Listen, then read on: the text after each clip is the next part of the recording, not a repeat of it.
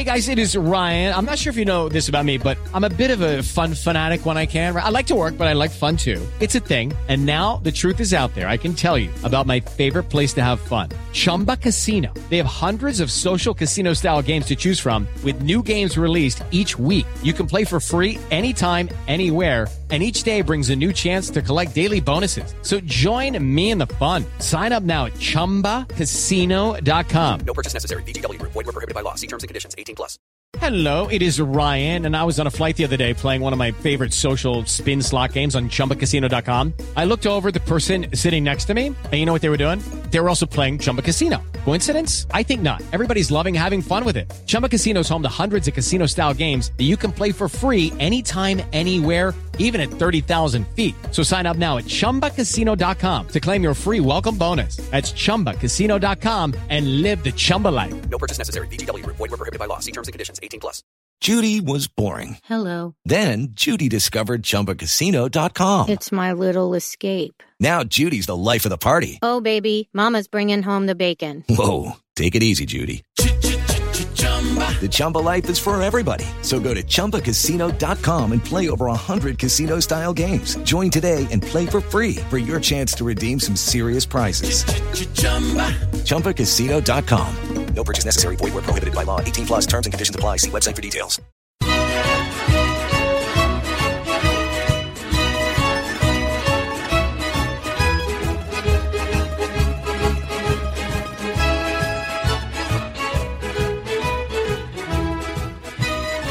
Hello and welcome to another edition of the Forza Napoli Calcio podcast. This is a podcast devoted to Napoli, of course, but you don't have to be a Napoli fan to enjoy it. If you're a Serie A fan, if you're a football fan, looking for the inside scoop on all things Napoli, this is the place to be. I'm your host, Joe Fischetti. Thank you for joining us on our first episode of 2021. On today's episode, we'll start with the latest news around Napoli and Serie A, and I'll close with a mini feature on the growth decree. In part two, I'll provide an update on the transfer rumor mill with the January transfer market set to open this week. And in part three, we'll preview our match on Sunday against Cagliari. So let's get right into it. I want to start with an injury update, and we have to start with the big announcement on Friday. If you haven't been connected, Napoli announced that Victor Osimhen has tested positive for COVID. Earlier in the week, we had learned that Osimhen had completed his physiotherapy in Belgium and would be back in Napoli to take further tests. At the time, there was a lot of rumors flying around that Osimhen had to return to Belgium for further treatment. There was a lot of false reporting going on. The head of our medical department, Raffaele Canonico, said that Osimhen would undergo further tests to determine if his shoulder had healed properly, and only if the results were poor would we see Osimhen go back to Belgium. Fortunately, the test results were fine. Oma Akatugba, who was the most reliable source during the summer transfer window, confirmed that Osimhen was doing well and that he may even be ready to play Cagliari on Sunday. Then on Friday, the club announced that Victor tested positive. Initially, the thinking was that he caught the virus while doing physio in Belgium. Shortly after the announcement, the Cold Black Arrow Twitter account published videos of Osimhen celebrating his birthday party in Nigeria, not wearing a mask, and not social distancing. A lot of people were suggesting that perhaps the video was taken a while back. That's possible, but you can clearly see someone wearing one of our new shirts in one of those videos, so the videos could not have been taken prior to October. It's possible they were taken during the African Cup of Nations, but Osimhen and his camp have been completely silent, so I'm inclined to believe that these videos were in fact taken recently. We saw how quickly Osimhen responded when rumors were going around that the doctors in Nigeria did not pop his shoulder back in properly.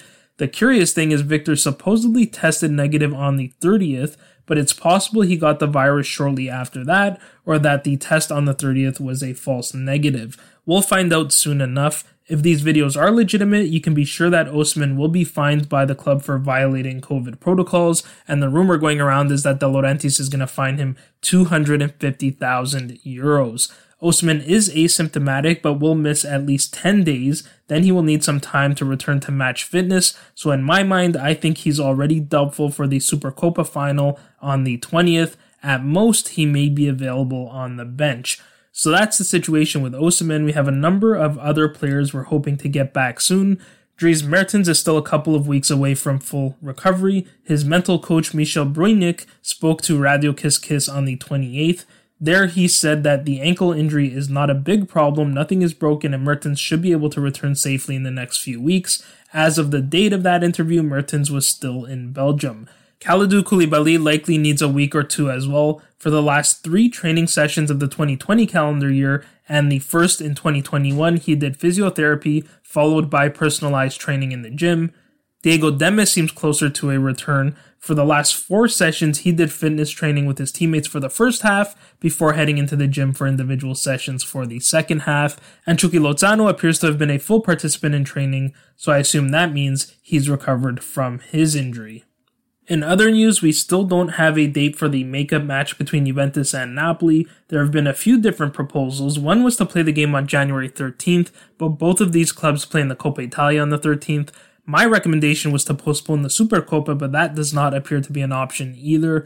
The latest is that the makeup game will be played on the date of the return fixture, which is on February 13th.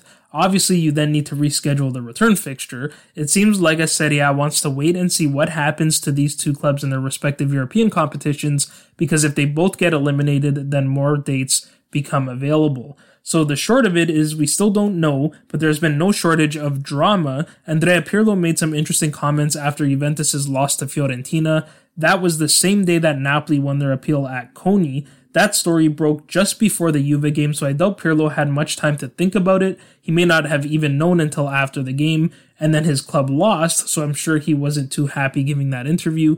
This is what he had to say about that decision. He said, It's not a problem to play the game. I'm sorry for those teams who had four to five cases of COVID and had to play the game anyway.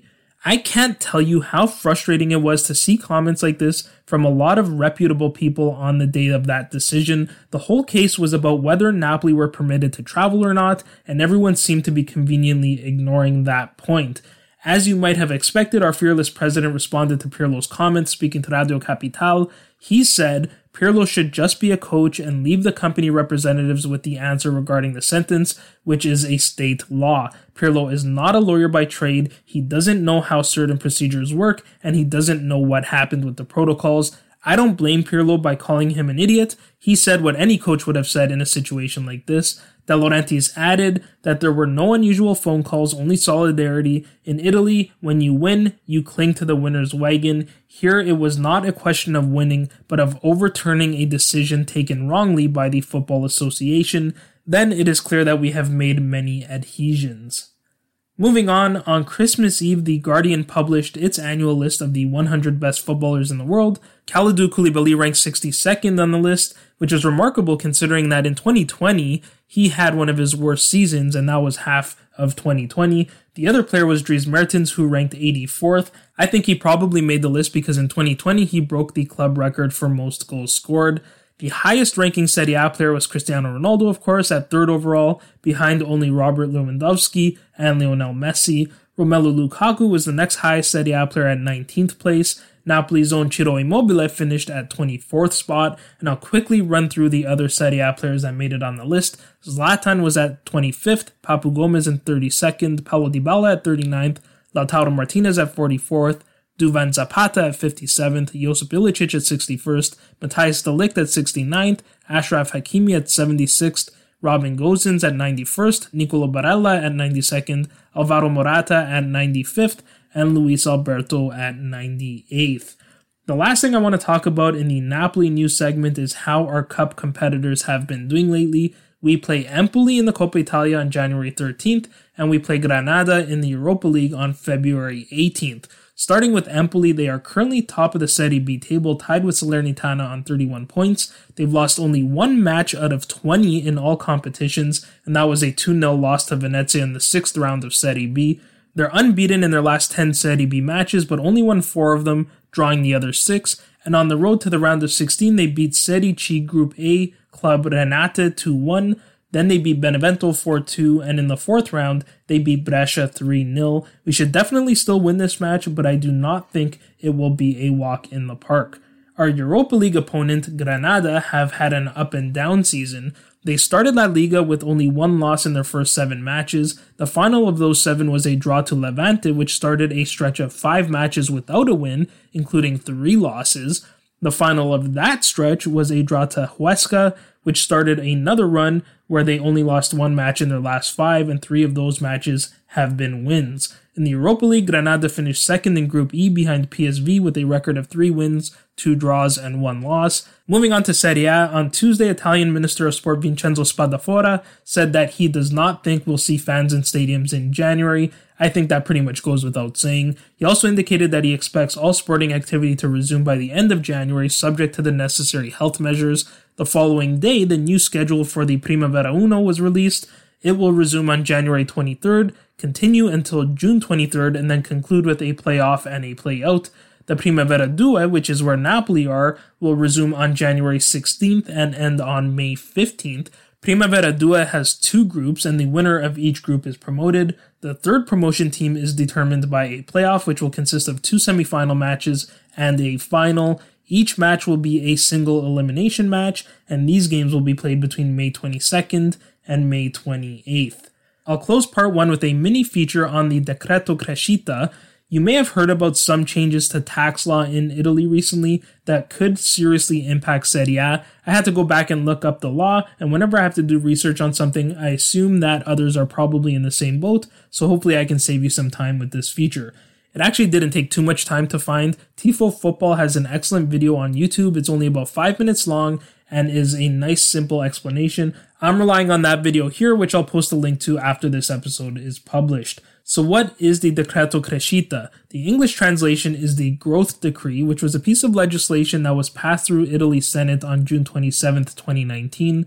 The purpose of the legislation was to boost a stuttering Italian economy, but it also had the potential to have a major impact on football and the ability of Serie A clubs to attract the world's best players and coaches, like Cristiano Ronaldo, for example, because of a new tax break. The legislation has been compared to the Beckham Law, which was legislation introduced in Spain in 2005 to provide tax breaks to rich foreign workers such as footballers.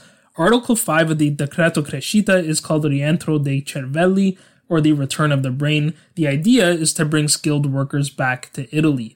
A five year tax discount was offered to anyone who lived outside of Italy for the previous two years and who moves to Italy for a minimum of two years to work. It doesn't matter whether this person is Italian or non Italian, it applies to all. The new law went into effect at the beginning of 2020, so players and coaches could benefit from the tax break so long as they committed to stay in Italy for a minimum of two years. If they left within the two years, then they have to pay back the deducted amount. The Italian government amended the first draft of the law to limit the benefit to 50%, meaning the first 50% of a footballer's income would not be taxed. The way salaries are negotiated in Italian football, the players are promised an after tax salary, then that amount is grossed up to account for taxes which are paid for by the club. Thus, this law provides a great advantage to Italian clubs. Serie A clubs can either pay the same salaries at a lower cost, or they can now afford salaries and attract players or coaches who would have otherwise been unattainable before. So that's what the growth decree is. On Thursday, the Italian Revenue Agency issued a circular advising of a freeze on the tax benefits provided by the growth decree. This could have a huge financial impact on clubs that have been benefiting from this tax break. Let me give you the example that Tifo Football gave in their video, but I'm going to reverse the order. Let's say a player's after tax salary was 10 million euros. With the tax break, which again means the club is not taxed on the first 50% of the player's income, and at the highest Italian income tax rate of 43%, the club would pay 2.7 million euros in tax for a gross salary of 12.7 million euros. If that tax break is removed or frozen, the club would have to pay tax on the full 10 million euro salary of the player. That amounts to 7.5 million euros or a gross salary of 17.5 million euros. So for that one player, the club would have to pay an additional 4.8 million euros in taxes. And that's just for one player. If you apply that to all players that benefited from the break over the duration of their contracts, not knowing how long the growth decree will be frozen, that could add up to some pretty serious money at a time when clubs are really struggling financially.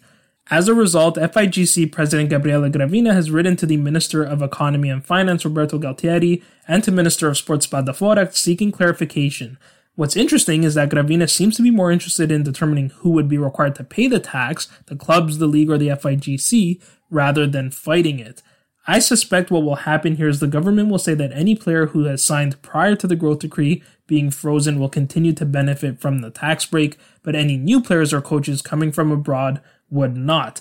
But since this is the Italian government, it will likely take multiple weeks of back and forth and multiple meetings and formal letters to come to that decision. So that will do for part one. In part two, we'll provide an update on the transfer market.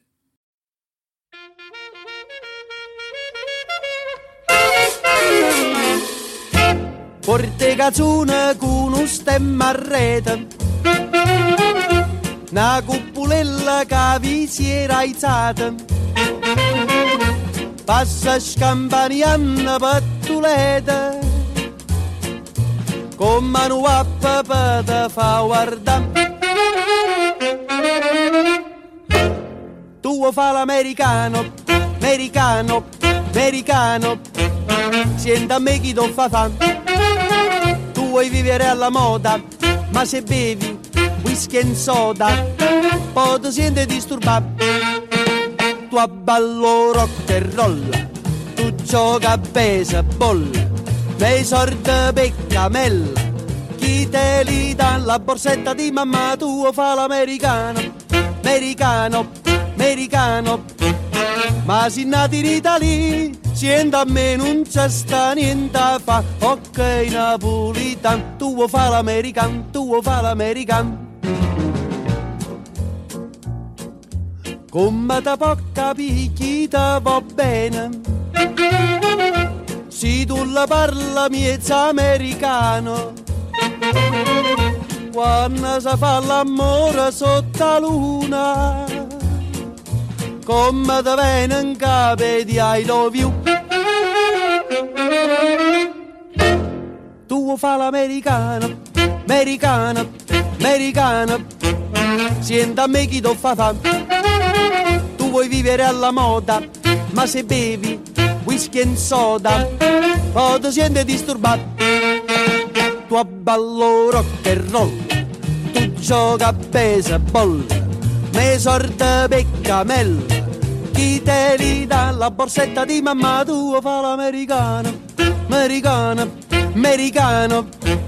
Ma si nati in Italia, sienta a me non c'è sta niente fa, ok napolitan, tu fa l'americano, tu fa l'americano.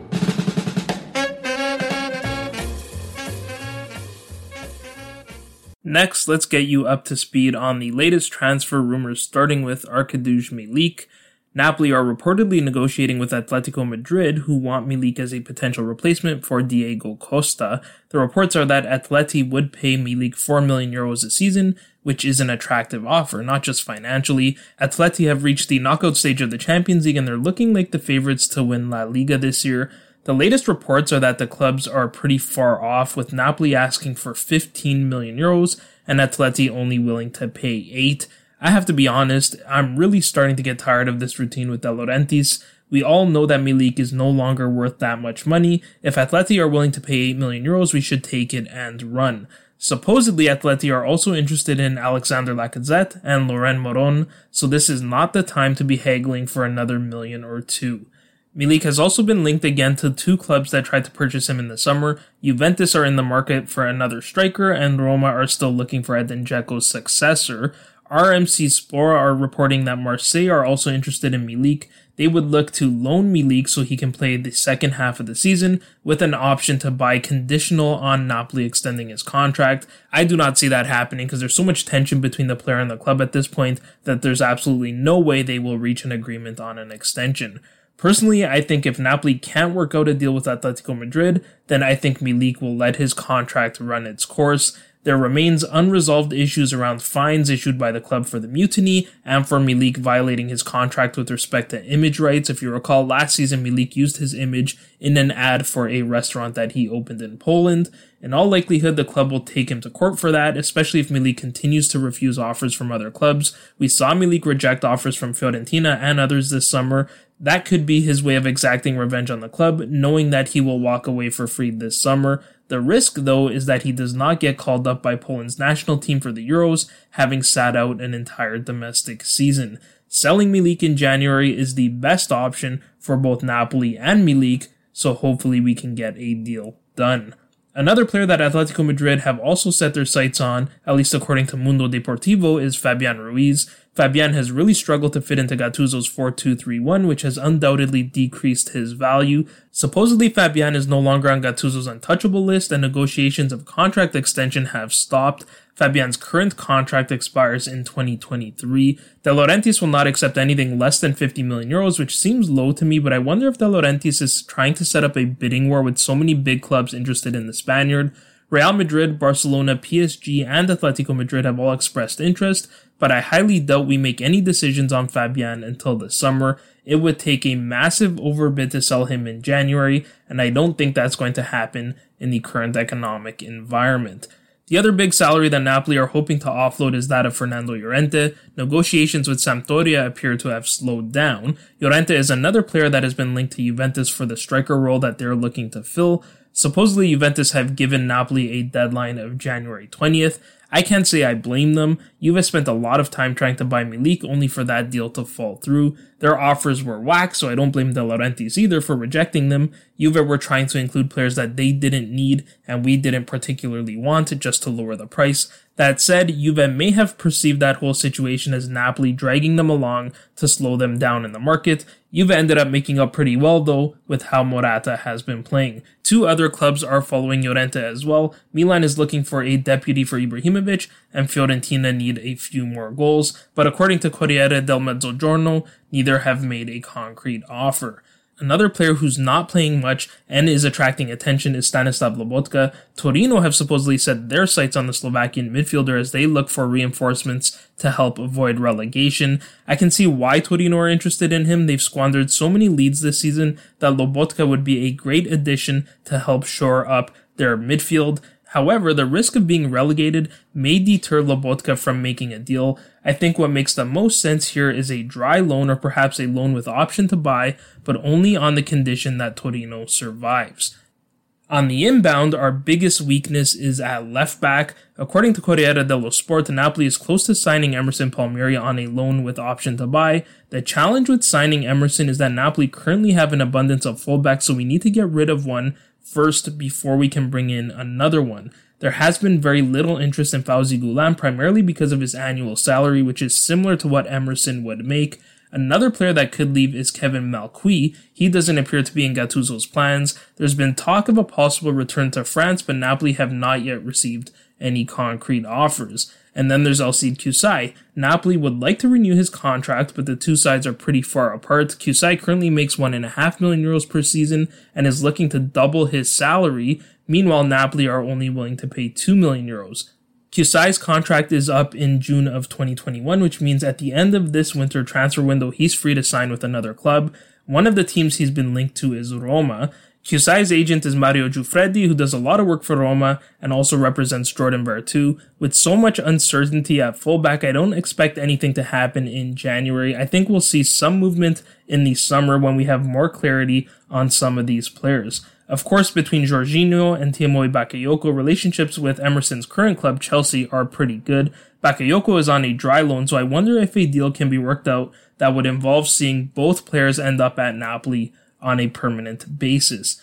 Speaking of Jorginho, you've probably heard some speculation that he might return to Italy. That came from an interview his agent João Santos did with Radio Kiss Kiss. The statement Santos made that has driven the speculation was in response to a question about a possible return to Serie A. Santos said it is something that would please him at the end of his contract. I wouldn't read too much into that though. That is exactly the kind of statement an agent would make to drive interest for his player up, which also then drives up his value. Another player that has been linked to Napoli is Marseille's Florian Thauvin, though Milan are supposedly the frontrunners for him. I don't know too much about Thauvin, but it sounds like he's a very good player. The problem is that Thauvin plays mostly as a winger and sometimes as a striker, and we're already well supplied at both of those positions. Thauvin primarily plays on the right wing, where we have Chucky Lozano and Matteo Politano. On the left wing, we have Lorenzo Insigne, and I can't see us spending that kind of money on a backup left winger. Similarly, he would likely be our third striker, maybe our second striker, depending on Mertens' health. So again, I don't think we'd want to spend that much money on a backup, especially when we have needs elsewhere. I also don't see Thauvin choosing Napoli over potentially other interested clubs, where he would be a starter. The third reason I don't see him coming to Napoli is to avoid going into a similar situation to the one that he is currently in at Marseille. After Marseille's draw to Reims, this is what Thauvin had to say about Marseille's performance. We play too laterally, we play the ball backwards too much, the final ball is not good enough, there's not enough movement. I got that from the official Ligue 1 podcast, Le Jeu. That sounds a lot like he's describing Napoli's current situation. If we are looking for a winger, then you can't rule out Jeremy Boga. Corriere dello Sport are reporting that Napoli remain interested in Boga as an alternative to Thauvin. However, that too would have to be a summer move. Sassuolo has already indicated that they have no intention of selling any key players, namely Manuel Locatelli and Jeremy Boga, in January.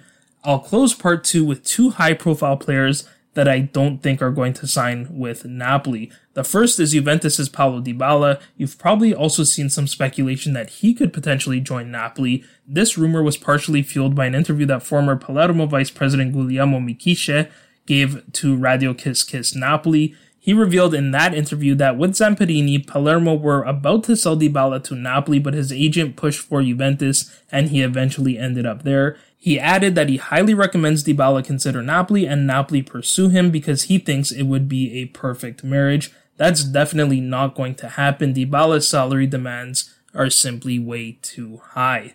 The other player is Papu Gomez. Gazzetta dello Sport are reporting that Inter, Milan, Roma, and Napoli are all interested. I personally don't think it makes much sense. I'm probably in the minority here, which I normally am when I don't want a big name player to come to Napoli, but here's the reason why. If you pay 10 million euros for a 32 year old with a season and a half left on his contract, that means you have to play him right away.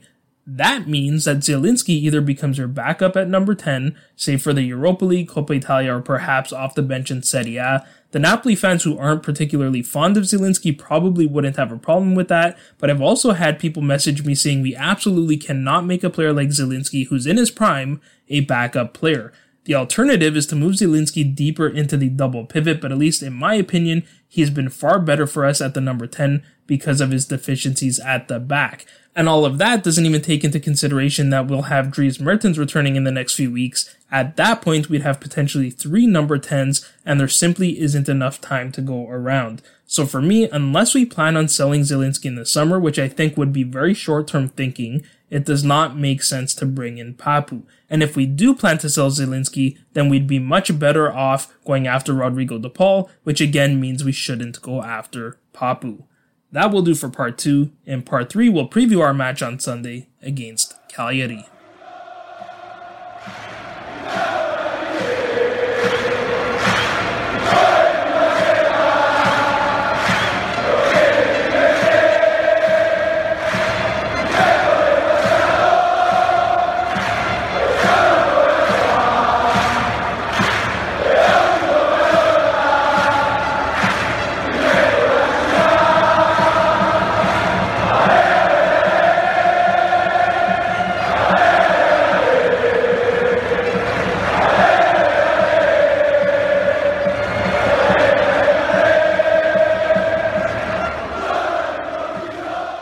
Final part, we'll do a quick preview of our match on Sunday against Cagliari. This is the 69th match between these clubs and the 34th to be played in Sardinia. Cagliari have won 9, Napoli have won 10, and the other 15 resulted in draws. The last time we lost an away game to Cagliari was back in 2009, and the last time we tied was in 2013, so it's been a while since we dropped points at Cagliari. This season, Cagliari have a record of only three wins, five draws, and six losses, which puts them only four points clear of the relegation zone. That wasn't helped by the loss of both Nahitan Nandez and Giovanni Simeone, who each missed two matches at the same time due to COVID. However, Leonardo Pavoletti did a respectable job in place of Simeone, and the results haven't improved since those two players returned. Cagliari have not won a single match in nearly two months now. Their last win was on November 7th, which was a 2 0 victory over Sampdoria. I feel like I'm jinxing Napoli with all these stats that point towards a Napoli win. Rest assured, this will not be a walk in the park for us. I don't think any match will be until we get healthy again. We will still be without a number of our key players, especially in attack, which we talked about in part 2. So, with that, let's get to the starting lineups. Eusebio Di Francesco typically lines up in a 4-2-3-1, though we did see him use a 3-5-2 in Cagliari's most recent match against Roma. Alessio Cragno will start in goal.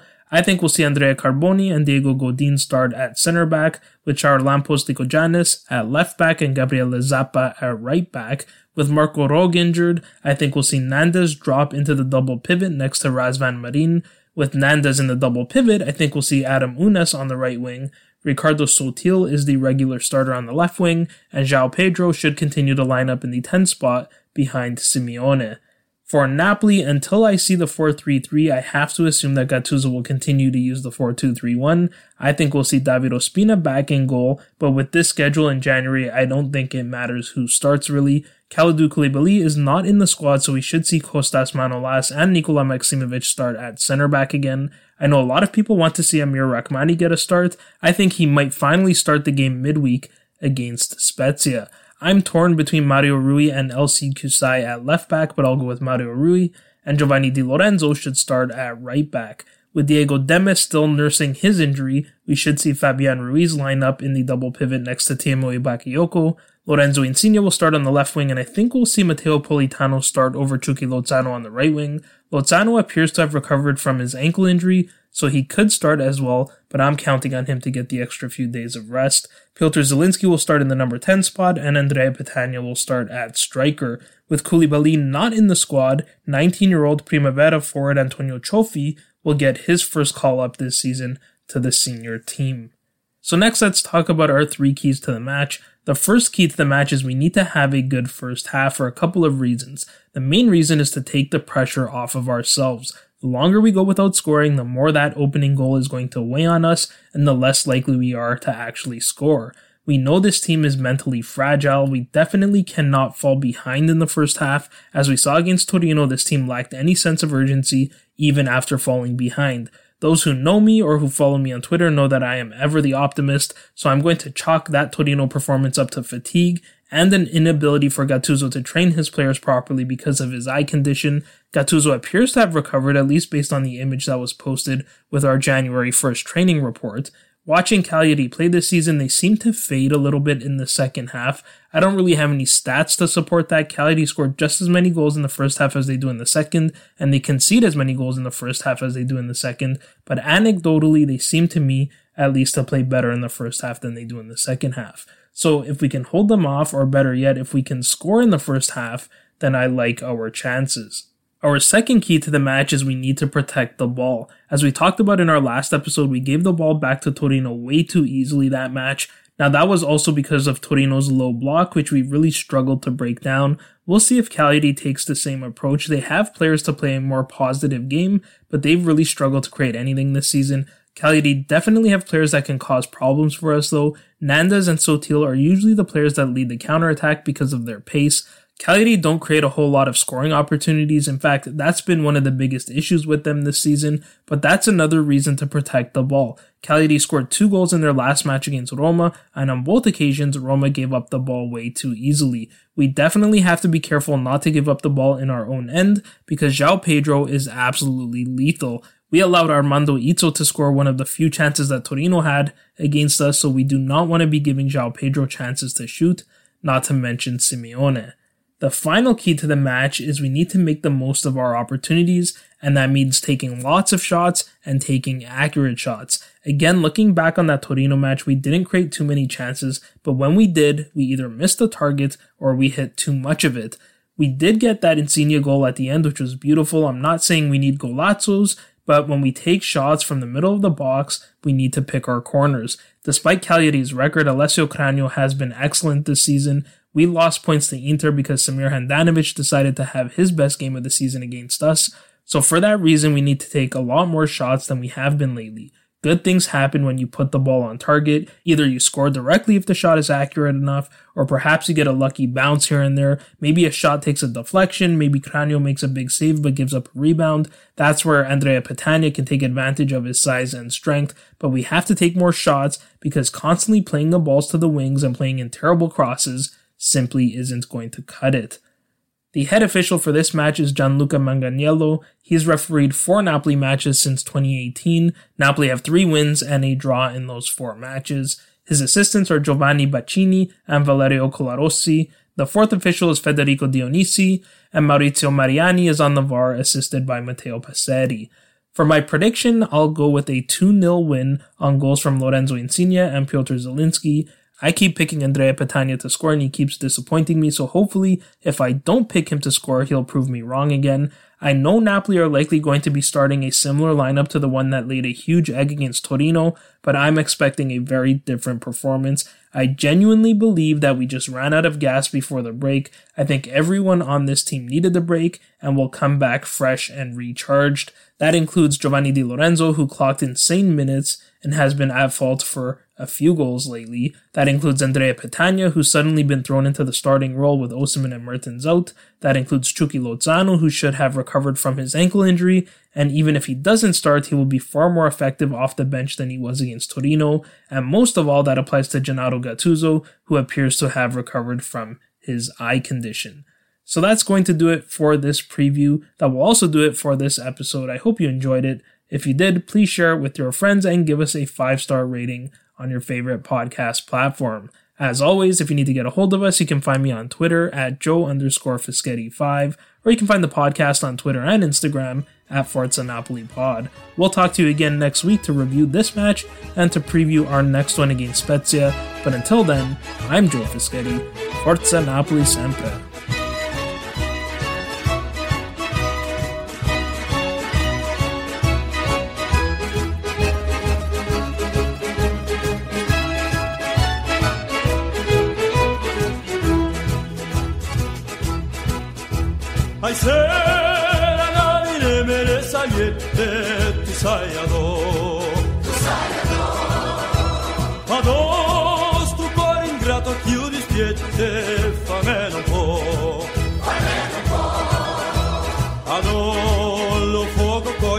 sivuje elastasta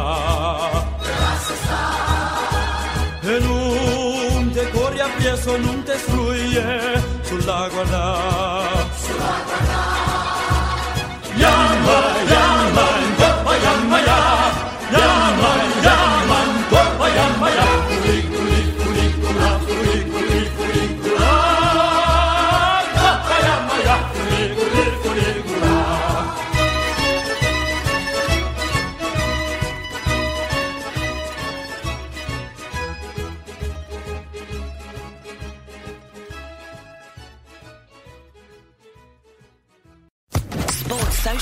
Podcast Network.